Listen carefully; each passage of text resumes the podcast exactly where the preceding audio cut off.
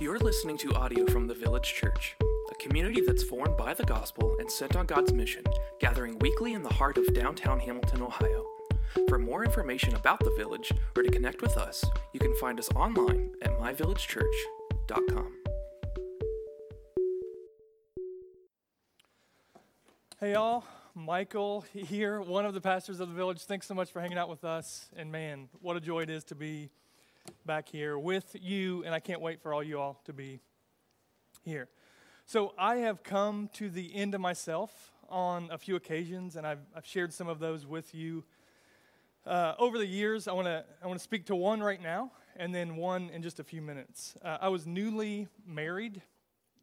Kim and I were married uh, in, in college, and, and so we had a lot going on.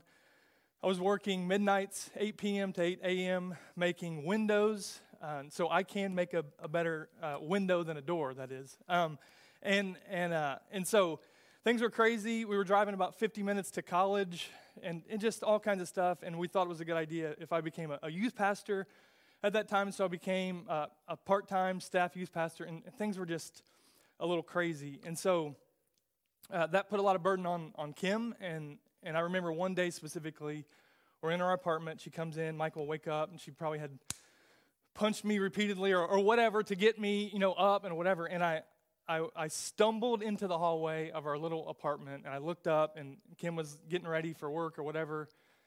And I just laid there, and, and I was like trying to construct a thought of like what I was supposed to be doing or where I was supposed to be going or what I was supposed to be preparing. And I, I just, I, I could not, I, I had no idea what I was supposed to be doing. And, and I looked to Kim and I was like, what am, like, where, I, I just couldn't even, I couldn't construct a clear thought about what I was supposed to be doing. My brain was letting my body, or, or maybe my body was letting my brain know that, that I couldn't do it and that I had a limit, and that limit was, was this, right?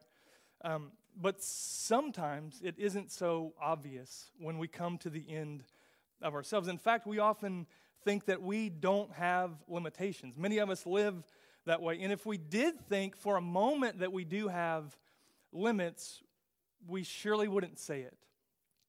Uh, because acknowledging our own limitations in, in whatever category of life, it makes us feel weak.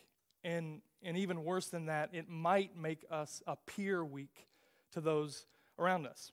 So we, we overcome and we overcompensate by performing and by just doing everything for everyone, uh, or by pretending and, and by putting on a front and, and faking it until maybe we never make it. Uh, we, we posture our hearts and we just, you know, how are things? Oh, thing, things are good. And we just let everybody know that, that we're just fine and we're doing all the things. Um, but what we're really doing is, is we're fooling ourselves and we're, we're trying to fool others and we, we're overextending and we're serving poorly and, and leading even more poorly and we're making things worse for ourselves uh, and, and worse for literally everyone around us just so we don't give the illusion that we can't be all to all. And I get those feelings. And today I hope as we close down Act 1 of, of Exodus, I, I hope I can offer some hope through the scriptures to me and to you who find yourself in that situation. The, the big idea is acknowledging our limitations is a sweet opportunity for God to build without limits.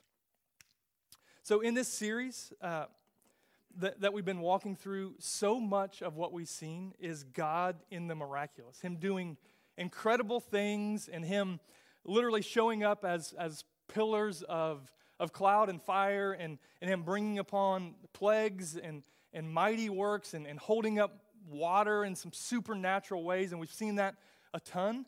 But, but in this chapter, what we see is, is just the opposite. We see like a ton of just explicit humanity. It's so human. And, and I want us to know through these 18 chapters that we've journeyed together a couple things. One, that, that God saves his people.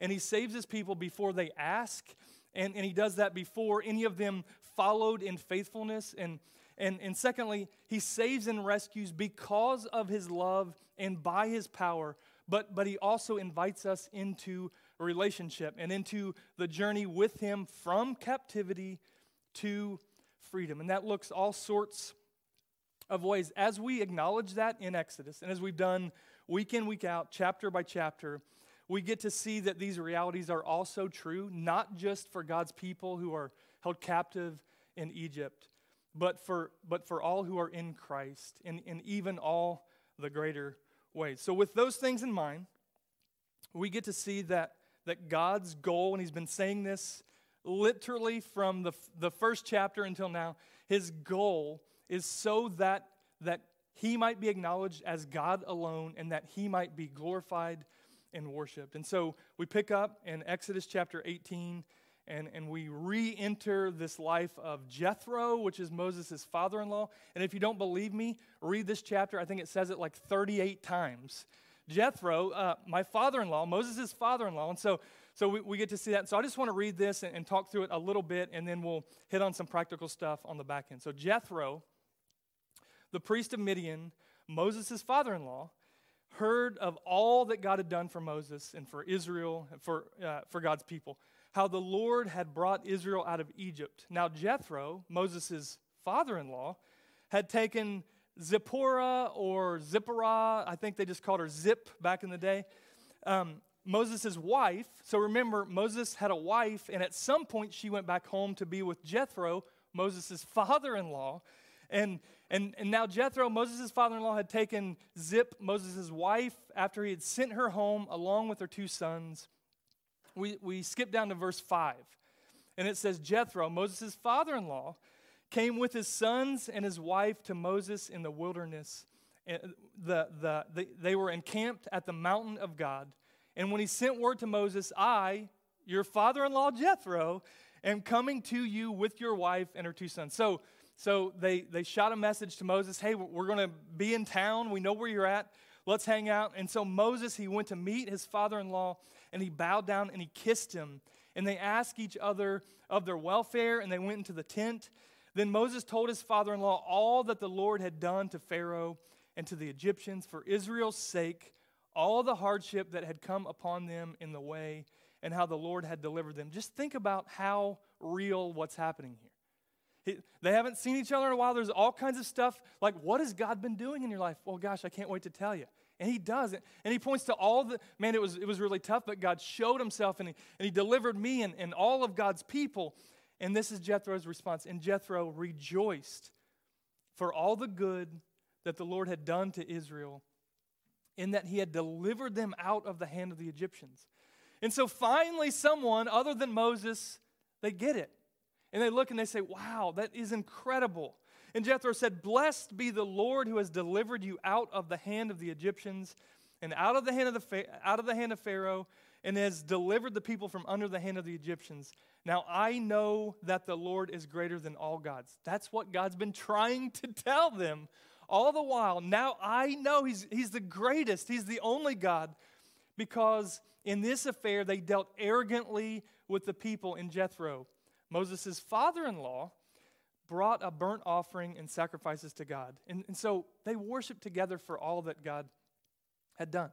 So, so now they've caught up, and now that we are caught up, uh, we get to watch Jethro just observe and speak wisdom and truth to Moses and, and all who live as if we have no limitations. And this is point one. There are only two, and they're 80 minutes long each. So hang on. Number one, we all have limits. I want to continue reading in verse 13. Uh, the next day, Moses sat to judge the people, and the people stood around Moses from morning till evening. When Moses' father in law saw all that he was doing for the people, he said, What is this that you are doing for the people? So Jethro, he, he hangs out, he gets caught up, and then he's just like, hey, do you mind if I stick around? Yeah, yeah, yeah. Uh, I got some stuff going on in the morning. You want to check it out? And so he comes and he sits down and he just watches Moses. And Moses does what he does. And then Jethro says, uh, excuse me, after a day of, of uh, a day in the life of Moses, Jethro says this Why do you sit alone? And all the people stand around you from morning till evening. And Moses is like, oh, I, I'll tell you why. Uh, because the people come to me and inquire of God. Why are you standing alone? Well, because the people want me to. And they, they keep coming. And so I keep showing up. Uh, they, they come to me to inquire of God when they have a dispute. They come to me, and I decide between one person and another, and I make them know the statutes of God and His laws. That's what Jethro said. What you are doing is not good. It was probably like this I, Moses, I, you know, I, I consider you like my own son. And I have to tell you something that what the way that you are living is not good. You and the people with you will certainly wear yourselves out, for the thing is too heavy for you. You are not able to do it alone. So, as we begin this point, we all have limits. And I just want you to know that, that you have limits. And man, in that is sweet freedom. Uh, one of the other parts of my life where I came to the end of myself, or one chapter in the book of the history of the village church, is the one where Michael almost died. All right? And, and if you've been around for a long time, you, you walked with us through that. And, and if you haven't, you've probably heard that, but it, it went like this. Um, as we continued, as I picked myself up from the hallway in our little apartment, and nothing changed, and we kept doing what we're doing, and we decided uh, that, that God was calling us to plant a church, and we, we did that, and we invited people in, and, and we're doing all the things, and, and now I'm, I'm working as a, as a high school science teacher, and, and we're figuring out what it looks like to plant a church and figuring out what it looks like to preach and, and shoring up our, our theological positions and trying to do all the things and uh, not, just naive enough to continue on doing it.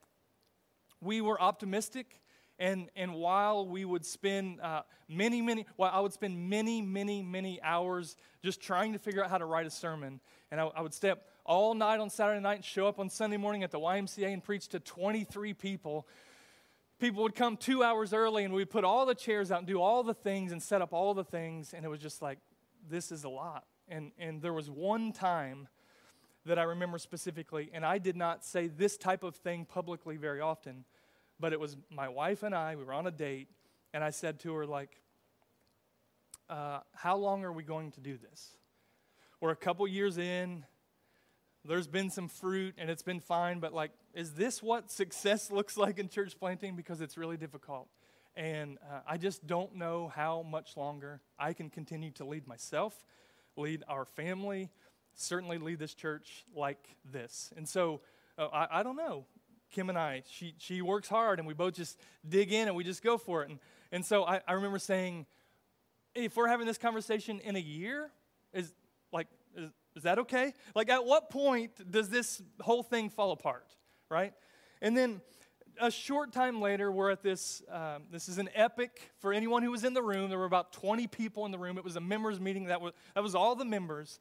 And I don't remember if we had elders or if they were just a leadership team at the time, but they were like, hey, you need to tell the, the church uh, just what your life's like in, in a typical week or whatever. And okay, so I did. And, and everybody's like, that's why you look so terrible. Oh, you know, it's like, oh, you know, thank you. And, and, and there was this one guy, he's, his, his name was Rick Meyer. He's my community group leader to this day. And he said these words. He said, money in, in the church's bank account doesn't mean much if we have a dead pastor. And I don't, I don't remember how anybody responded. It was probably something like, that's true. Well, f- from that point on, we began to kind of figure stuff out and, and we took some chances and the church was able to pay me a little bit. And at some point I quit my job and, and, and that was the beginning of, you know, honestly, a, a little bit more health for me personally, a little bit more health for my family, and a lot more health for the village church. Uh, and, and I wasn't the only one doing that, sacrifice and, and investing, but, but, but here's the deal. Listen, you have limits. And, and that is a great thing. That is something to be embraced and celebrated and identified and protected and declared.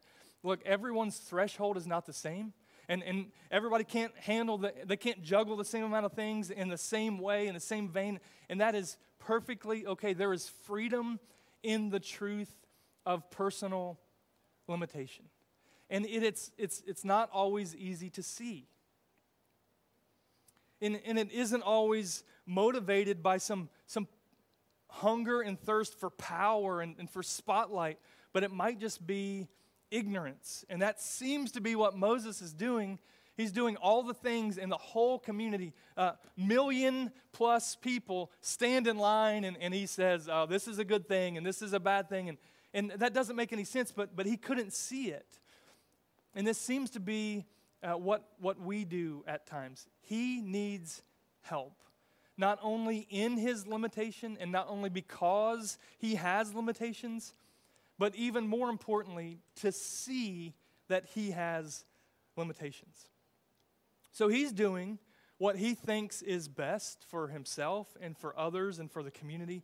And he falls into this trap where, um, where the judgment, the judgments of God channel and they hinge on Moses' ability to see right and to see wrong. And what's crazy about this is this was a different time in, in kind of the, the history of redemption and how this whole thing unfolds. Um, there was less revelation. They didn't even have the law at this point. That wouldn't come for a few more chapters. And so I'm not sure how Moses knew what was right and what was wrong and how he's making these judgments. But you can bet that there was a ton of pressure on him.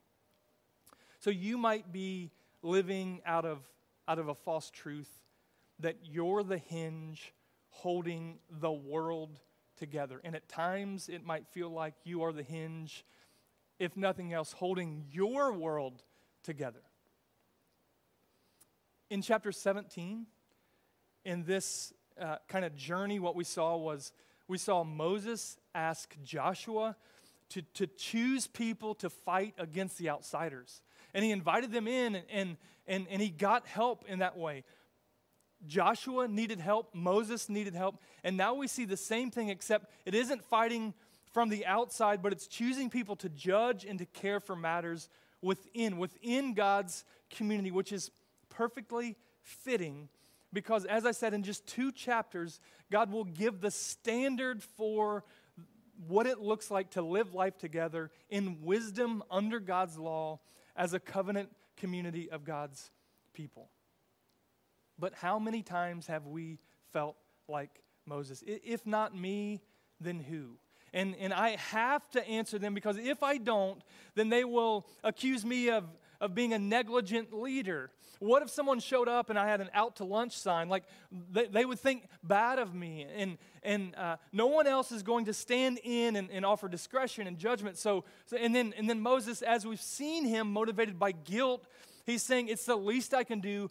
I am the reason that they're in this mess to begin with. I'm the one that, that God used to, to pull them out. So there's all sorts of things that, that he, he believes about himself and about the community that would allow him to do this.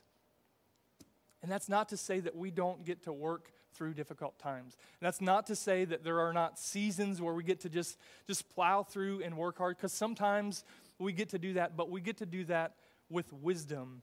And it doesn't matter what burden we're bearing, we must know that there is a point that if, if we don't acknowledge and respond appropriately to, to our very real limitations, we will buckle. We will break. We will fail. We will give way. And it may not be all at once, and, and it may not be a, of a, a, moment of just disorientation in the, the hallway of the apartment, um, but it might be in the form of, of character erosion, where we begin to take shortcuts because we can't do what, what everyone thinks that we ought to do, or at least what we think we ought to do. And so we begin to take shortcuts.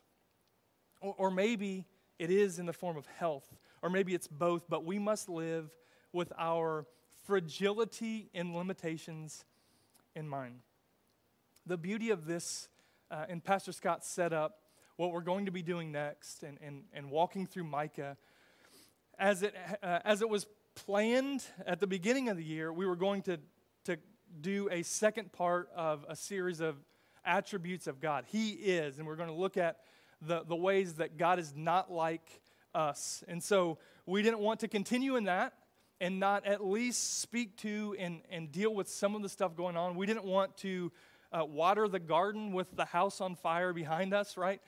But if I had jumped into that series in this coming week, what I was going to be preaching on was, was this fact that God is infinite, that He is without limit, that He, that he has no limitation. And what a shelter that is in contrast to us who live as if we are infinite, to live as if we are uh, living with no limitation and, until we find out otherwise. Or as Jethro says to Moses, you and the people with you will certainly wear yourselves out.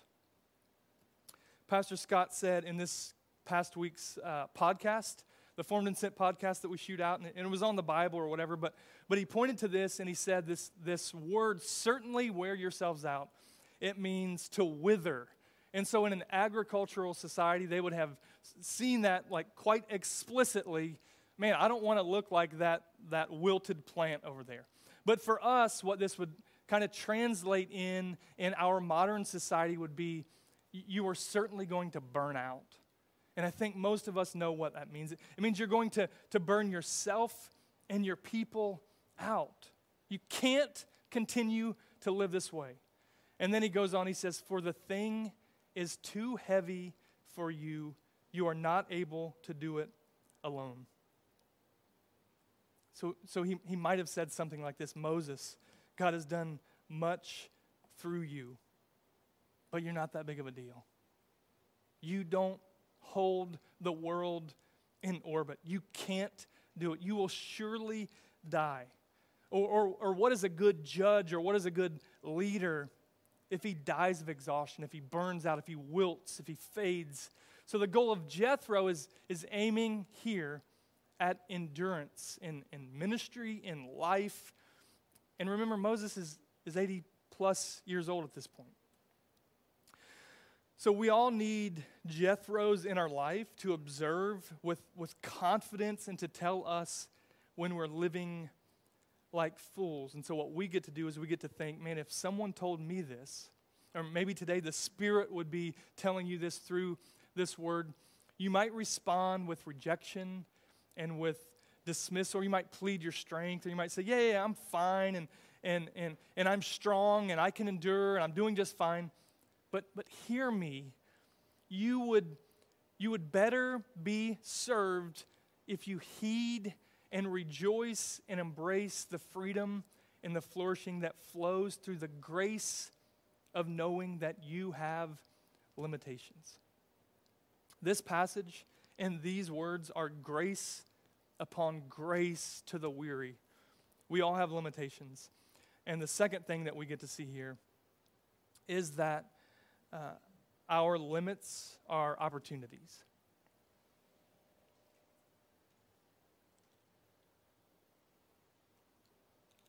In a live stream, I can, tell, I can still drink water, right? I, I'm real. You know that, right? Our limits are opportunities. So we have the opportunity to, to give away what we can't bear alone and we have the opportunity to give grace to others who, who don't wear a cape. I have been around many leaders and, and pastors and people who run around like chickens with their head cut off, and, and I've been one of those people, and I've been one of those pastors, um, puffed up in pride about late nights of work and, and busyness. And what I would say to, to me or to you is that is ignorant and that is immature and that is foolish and that is unsustainable and it's irresponsible on a leader's behalf to create a culture that prides themselves on the sin of importance. Or, or as I, I read um, recently, busyness or um, the failure to acknowledge the fact that we have weakness or the failure to, to Sabbath and rest in the Lord is the only sin that can give a pastor a raise. That's not okay.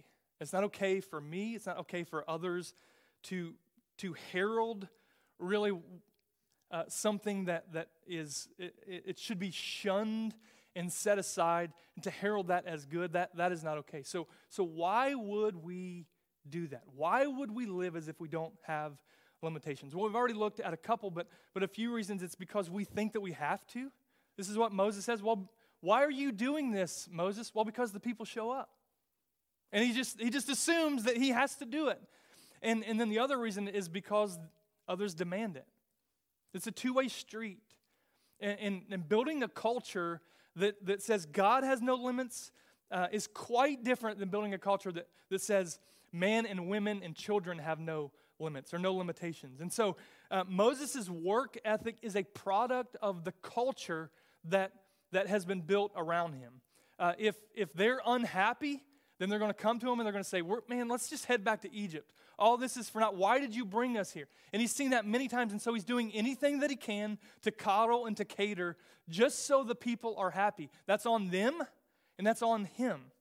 But when we begin to understand that there is one who has no limits, and it's not me, and it's not my neighbor, when we begin to unravel identity from activity, then we can begin to step into opportunities that God would have for us, for His people, for His kingdom. And so the lens of, of freedom from I have to, and if not me, then who? And, and if I don't, then they'll think that I, all of that, it's a misacknowledgement of, of who spins the world and who holds all things together. Again, I'm not neglecting pressure.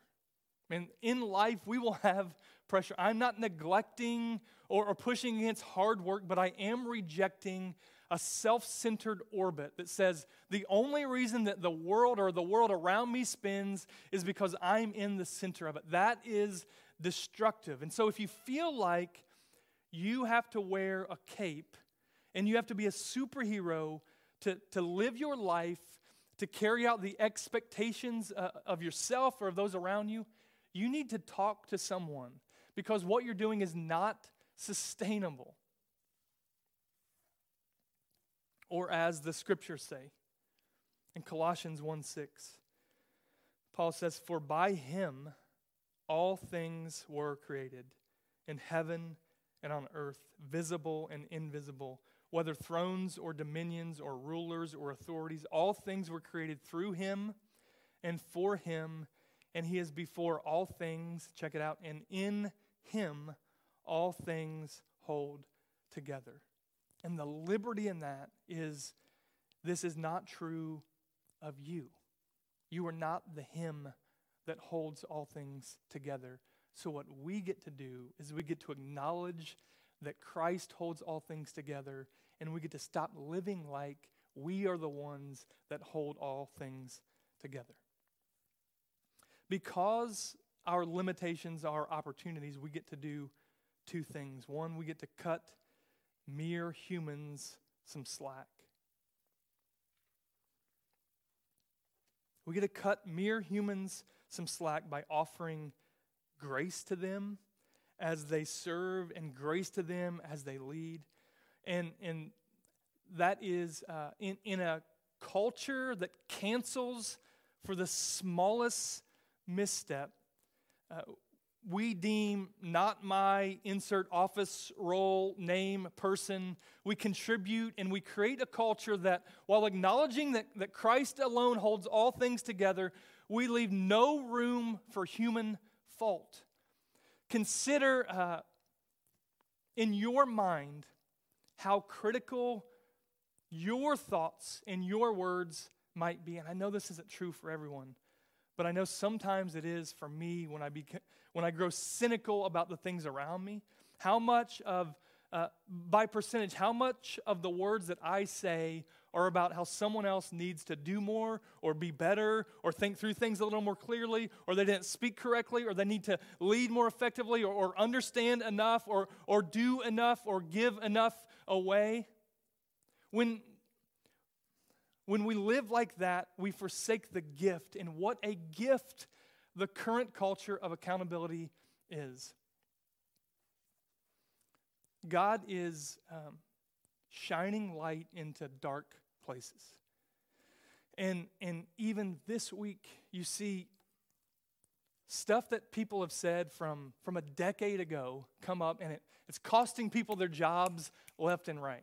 And, and hear me when I tell you, this is a good thing in this sense that, that uh, when, when people express themselves and they say things that, that uphold inequality and, and anything that opposes the image of God and, and all humanity and all those things, gosh, we get to shine light on those things, long standing injustice. We get to shine light on those things men, women, black, white, all those things. And what a gift that light into darkness is. But we have to understand, on, on the other hand, what that does to build a culture, and it might be in our own minds and our own hearts.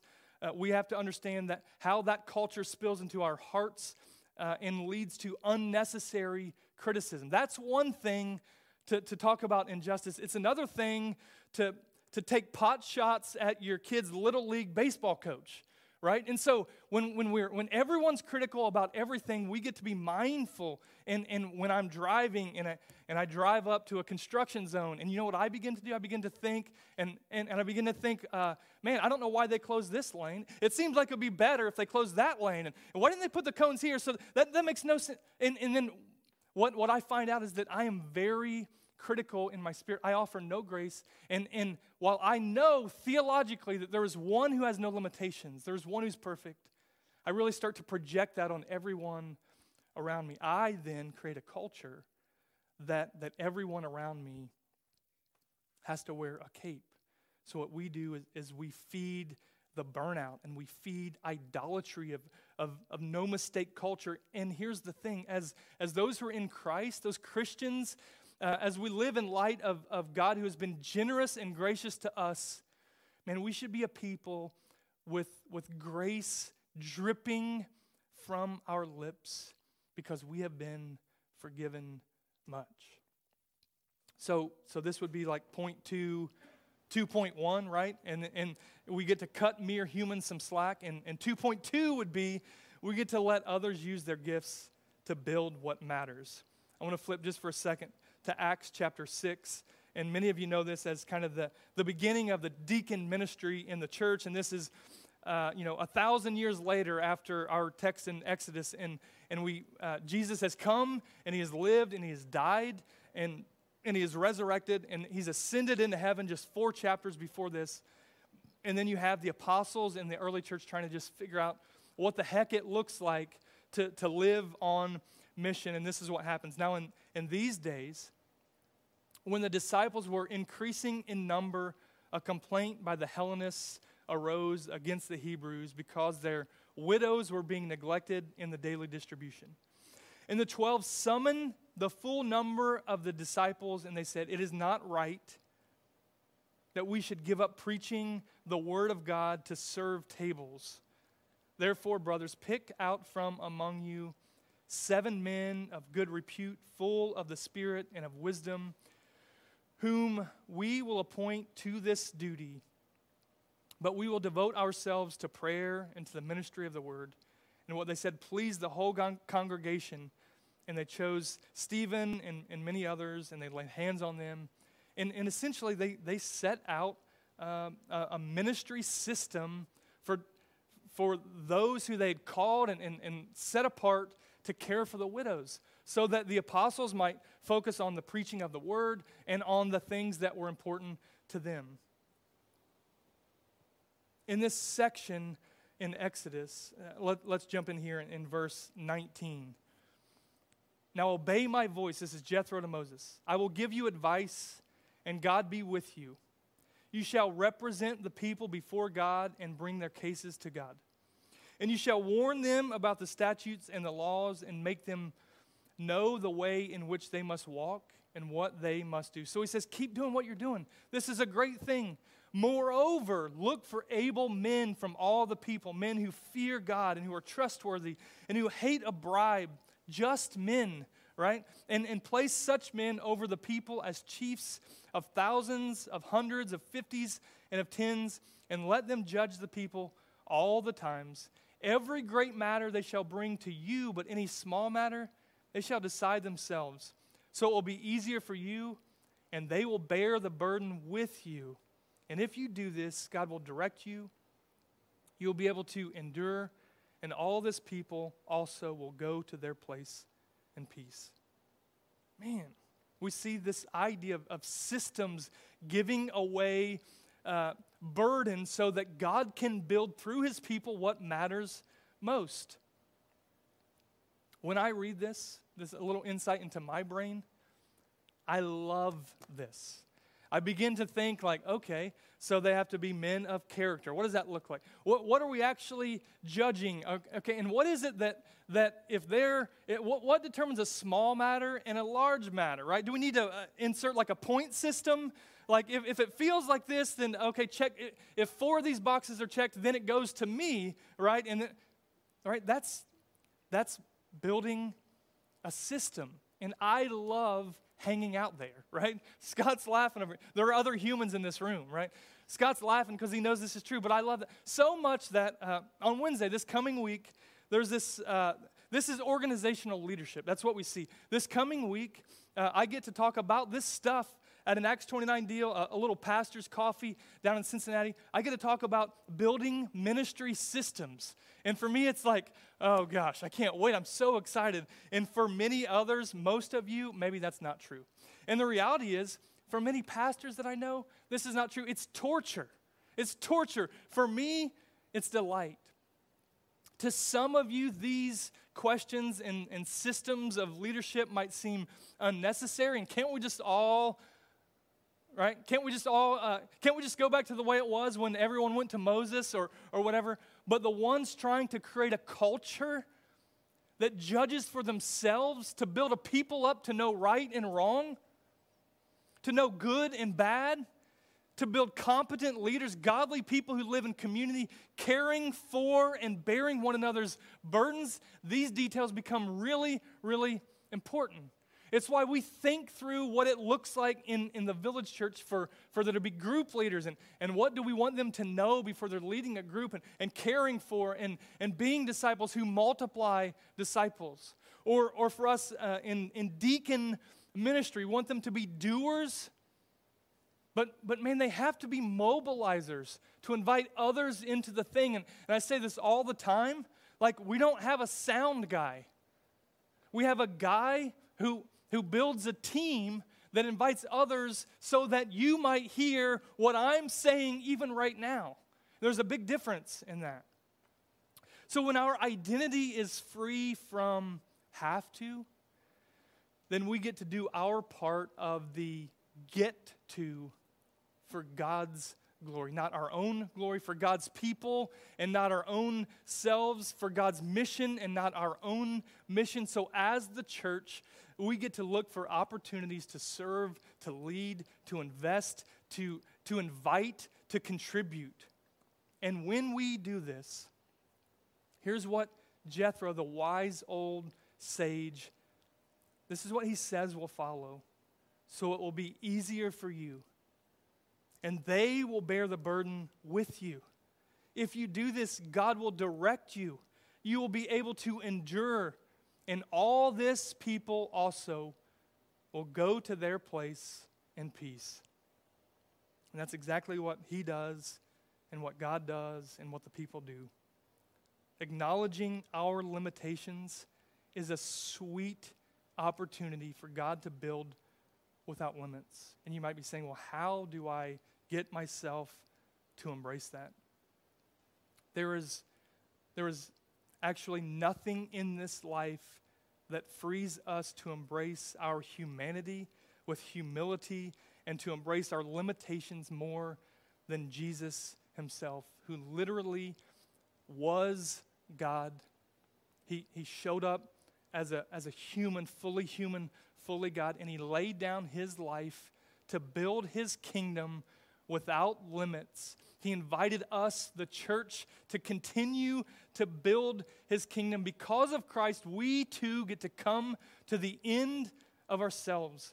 We get to, in, in our own way, we, when we try to uh, take on too much, we come against what God is building. And when we try to take on too little, we come against what God is building. And all these things actually pan out in life as, as we uh, live and, and work and, and do the things that we do outside in the world. But these principles are especially true for us who live in light of the King, that we might join him to build his kingdom. In Christ, we must lay our lives down and join him in his death so that we might so that he might raise us up as we join him by faith in the resurrected life of Jesus here, now, and forever. So when we do that, we join Jethro's chorus and we declare all the good that the Lord has done in his people. Man, we get to continue to sing in just a moment. We get to reflect, repent, and respond to God's word today. Would you pray with me? Father, thank you for the gift of being back in this space, for the gift of, of all the people that you have put, not just around me, but, but as the village church and as your church scattered abroad, that you bring so many people to serve out of their gifts and to bear weight, and that, that I no longer feel alone.